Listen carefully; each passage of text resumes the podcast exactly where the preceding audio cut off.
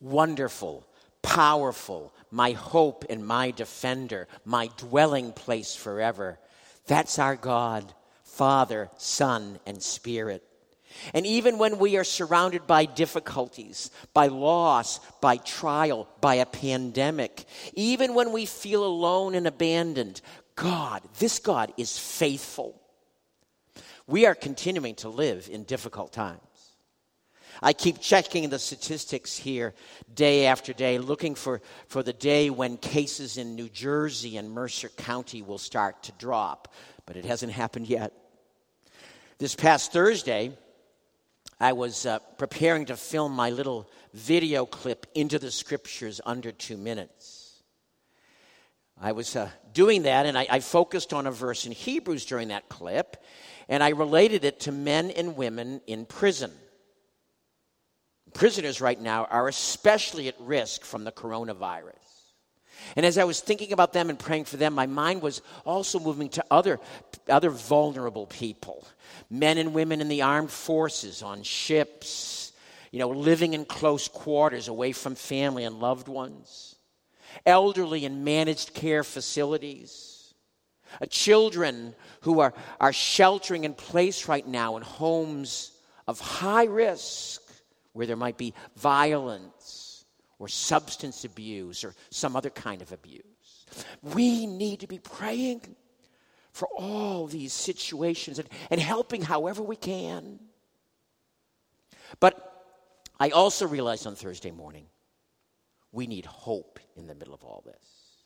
To use Old Testament terminology, we need the Lord to lift up our heads, to help us see, to see with compassion, and to see with hope. So this morning, I want to focus your attention on some really, really good news. I want to dig into a promise of Jesus, a realistic promise of Jesus. It's found in Matthew 16. So why don't you get there in a Bible, Matthew chapter 16. I'm going to be focusing on verse 18. You can consider this sermon the doorway into a series that will officially start next week, a series on First Corinthians. You'll hear more about that next week. But here we are this week in Matthew chapter 16. Uh, verse 18 is a text. I'm going to read you 13 through 21. Before I do so, these nine verses are the climax of Matthew's opening 16 chapters. Matthew tells us at the start of his gospel what he believes about Jesus. Matthew 1 1 the book of the genealogy of Jesus the Messiah, it reads. The son of David, a messianic title, the son of Abraham. Now, Matthew wrote that long after the fact. In other words, a couple decades after the events that he records in his gospel. And as he tells the story in his gospel, he is true to the reality that he and the others at the time didn't really get who Jesus was, at least in these opening chapters, so to speak, of the story. Is he the promised Messiah? Is he the promised son of David? Matthew 12 23 captures the, the driving question of the book well. Here it is. The people were amazed at the miracle Jesus performed, and they said to one another, Could this man be the promised son of David? So, with that question in mind, is this the Messiah? Let me read 16, verses 13 to 21. Now, when Jesus came into the district of Caesarea Philippi, he asked his disciples, Who do people say that the Son of Man is? And they said, Well, some say John the Baptist, others say Elijah, other Jeremiah, or one of the prophets. And he said to them, But who do you say that I am? And Simon Peter replied, You are the Christ, the Messiah, the Son of the living God. And Jesus answered him, Blessed are you, Simon Barjona, for flesh and blood has not revealed this to you, but my Father who is in heaven.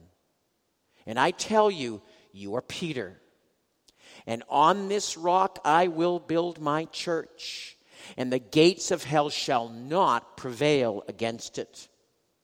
I will give you the keys of the kingdom of heaven. And whatever you bind on earth shall be bound in heaven, and whatever you loose on earth shall be loosed in heaven. And then he strictly charged the disciples to tell no one that he was the Christ. From that time, Jesus began to show his disciples that he must go to Jerusalem and suffer many things from the elders and chief priests and scribes and be killed, and on the third day be raised. This is God's word. Now, there it is in verse 16. The long awaited answer to the question could this be the Messiah? Is this the son of David? The great pronouncement from Peter, speaking for the whole group Jesus, you are the Messiah. Now, did you notice that the event here took place in Caesarea Philippi, verse 13? In other words, Gentile territory. Caesarea Philippi was a Roman Greek reading, region. In fact, not far away from where Jesus and the disciples were was, was undoubtedly a, the, uh, the well known shrine to Pan in the first century, a, a, a Greek god. That's probably why Peter says in verse 16, You are the Son of the living God. Living God was an Old Testament Hebrew way of singling out the one true God from all the other false, dead gods. But you're the Messiah, Peter says. And Jesus answered, A plus, you got it. You know who I am, and I know who you are, verse 18. Verse 18, as Jesus says it, to Peter, it, it's so filled with energy, the verse. It's, there's so much dynamic to it. I think of, I think of verse 18 kind of like a, a litter of six week old puppies. You know, they're, they're energetic, moving around, bumping into each other, pushing, pulling. You know, it, it's hard to contain them. And it's the same thing with this verse. This verse is playing off of what's just happened. It's going to play off of what will happen uh, in the rest of the chapter. Uh, here's an exploded translation of verse 18 that gets at some of the dynamics. Matthew 6 18. And now, Simon, Jesus says, I'm going to tell you who you are, who you really are. You are Peter, a rock. And this is the rock on which I will build my church. A church so filled with my life that not even the powers of death will be able to stop it. What a verse. And at the heart of the verse is a promise I will build my church. It's a realistic promise. And I say it's realistic because it's like a lens. It helps us see more clearly. But as is the case with any lens, both sides of the lens play a part in helping us see clearly. In this case, it's a lens that helps us see the church clearly. And to see the church clearly, to see what Christ is doing now in and through the church, we need both sides of this lens. So let me take each side in the order as they appear in verse 18. The first side of the lens is Jesus' amazing statement about Peter. Verse 18 I tell you, you are Peter, and on this rock I will build my church. Now, the guy we know as Peter was originally called Simon. His dad's name was Jonah. We get that there in verse 17. Simon Bar, Jonah, son of Bar means son of son of Jonah. He was originally called Simon. But way back, couple years before this event, Jesus called Simon to follow him. And when he did that, he gave Simon another name, a second name, Peter. Here's a text in John 1, John 1 41. Looking intently at Simon, Jesus said, Your name is Simon, son of Jonah, but you will be called Cephas, which means Peter. Now, that was a couple years before. Now we find out why Jesus chose the name. Actually, as best that we can tell, now we find out why Jesus made up that name. Peter means rock. And Jesus plays around with that meaning of rock. You're Peter, the rock. And on this rock, I will build my church. What does that mean? Sometimes people say, well, the rock here is what Peter just confessed. The great confession of verse 16 that Jesus is the Messiah, that he's the Son of God, and that the, the truth of that statement, that the message of that reality, that's, that's the rock. And that's nice, and it certainly is a, a true thing that that message is a rock, but that's not what Jesus is getting at in this text. Jesus is playing with Peter's name. He's giving us what we're often given, like in the Old Testament, an etymology, an explanation of the meaning of a name. The rock upon which Jesus will build his church is Peter. And I would hasten to add, since he's the spokesman of the group, the rest of the apostles and disciples with him. In other words, it's their preaching, it's their teaching, it's their writings, it's their message, it's the gospel that they preach that Jesus used and continues to use to build his church. Paul, Peter's later friend, puts it this way Ephesians 2, verse 20. The church is built upon the foundation of the apostles and the prophets. So Peter, along with the other apostles, Ephesians 2:20, Matthew, James, John, Andrew, the others. Peter, along with the prophets, Ephesians 2:20, Isaiah, Ezekiel, Jeremiah, Daniel, Malachi, the others. Peter is the foundation of the church. Peter is the foundation of the church. This is Peter, the coward. This is Peter, the loudmouth.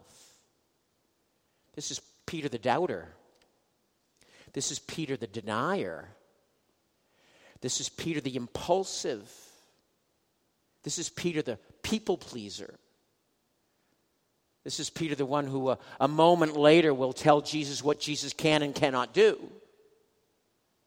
This is Peter, the one who has so much difficulty in getting the, the heart of the Christian gospel straight. No rules, or not rules, I should say, but, but, but the cross, Jesus' cross. This is Peter the sinner. This is Peter the broken. And whenever we see the church, we always need this side of the lens. Jesus' church is made of Peter's flawed, sinful, unreliable sinners. I mean, look at me. I'm the pastor of Stonehill Church.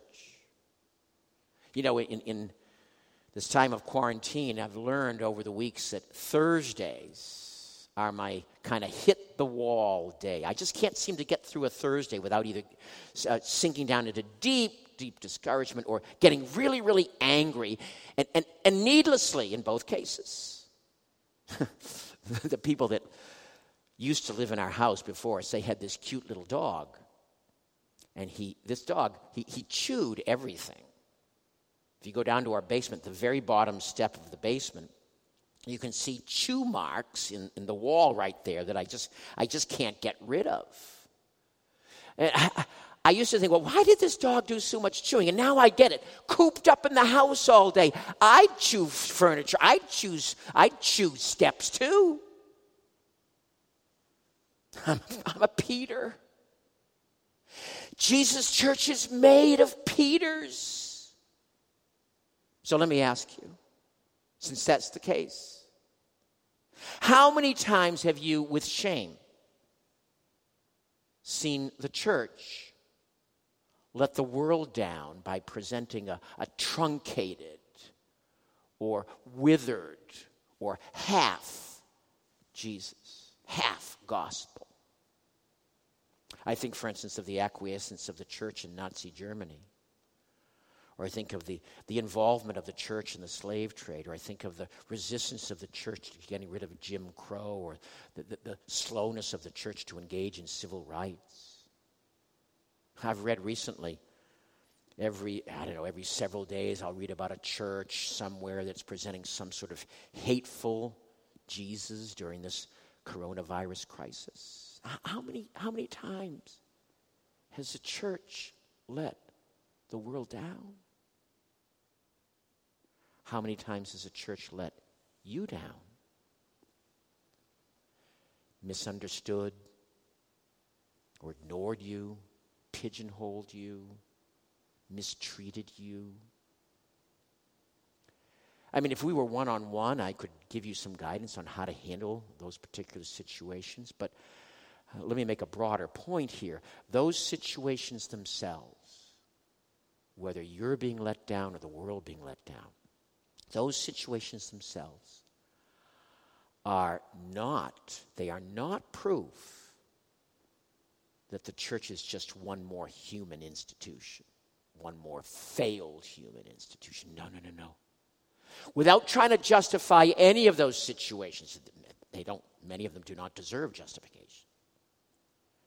Uh, those situations are proof that Jesus uses Peter's. Those of you listening, don't write the church off. Rather, repent and pray and work for the church's strengthening because the church is filled with Peters. And if you've trusted Christ and are therefore part of Jesus' church, you're a Peter too. So don't, please don't get high and mighty. Jesus uses Peters. Now let's get to the other side of the lens. And with this other side, I hope to deliver even more hope. The other side, the second side of the lens, is Jesus' triumphant promise to all of us. Jesus says in verse 18, without qualification, without hesitation, I will build my church.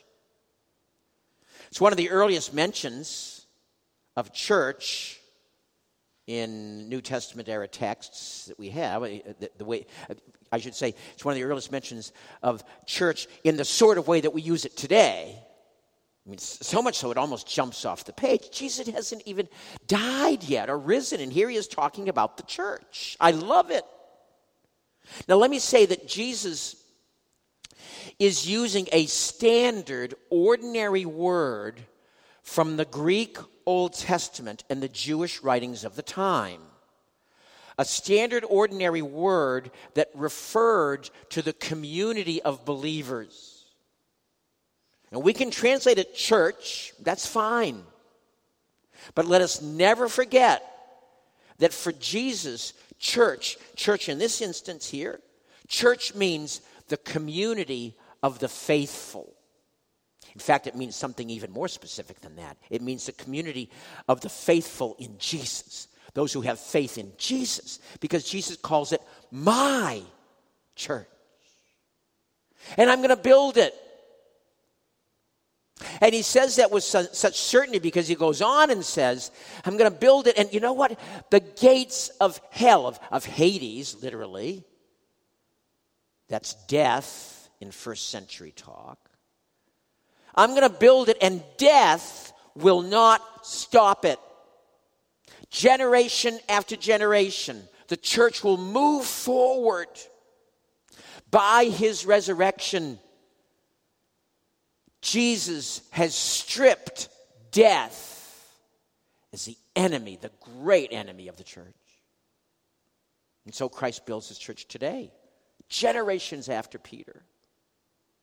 He's empowering communities of faith to, to preach and to live the gospel in this global pandemic, to bring Jesus into hopeless situations, to bring his message of salvation and, and the goodness that he injects into a community.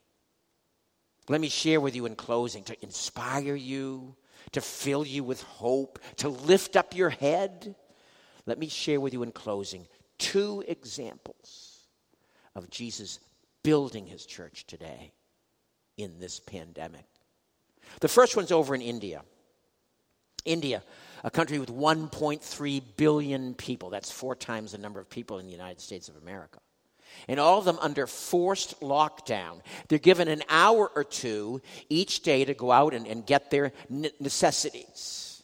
And most homes there don't have the space or the appliances to provide for, for storage of any length of time. Now, there's a church in southern India.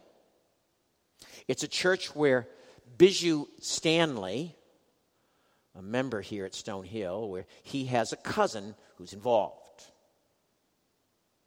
So Biju writes about this church of his cousin. The church is located in an area where about 40% of the workers come from northern India. Due to the lockdown, these workers were left without job and food. And so in late March, they started a protest. But they were beaten by the police and they were stopped. When members of the church realized that they were protesting because of lack of food, the members of the church were moved with compassion. And they began to provide for 350 people food every day.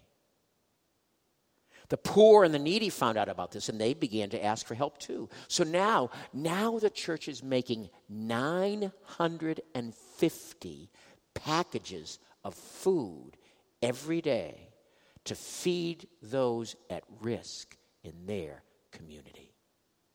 Wow. What a story. And don't hear that as simply a story of altruism. That is a story of Jesus building his. Another example, much closer to home. I received a phone call on Tuesday. Someone in our church has had a real need, especially during this pandemic, to secure a better job. This person is smart and capable, but there were hoops to jump through and training to get, and it takes money to jump through those hoops and get that training the benevolence fund here at Stonehill helped out. And so I had the call on Tuesday morning. Thank you, Pastor Matt. The tuition has been paid. I just don't know what to say except God bless you and Stonehill Church. Again, do not hear that as simply altruism. That is Jesus' promise I will build my church.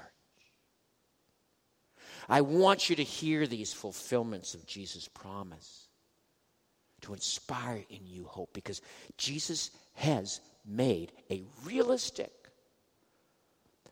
unshakable promise here. I will build my church and I will use Peter's to do it. Let's pray. Father, we are all just Peters, broken, uh, weak, flawed, unreliable sinners. By your grace, transform us individually and collectively so that through us and in us you would build and advance your church to the glory of the Father. Amen.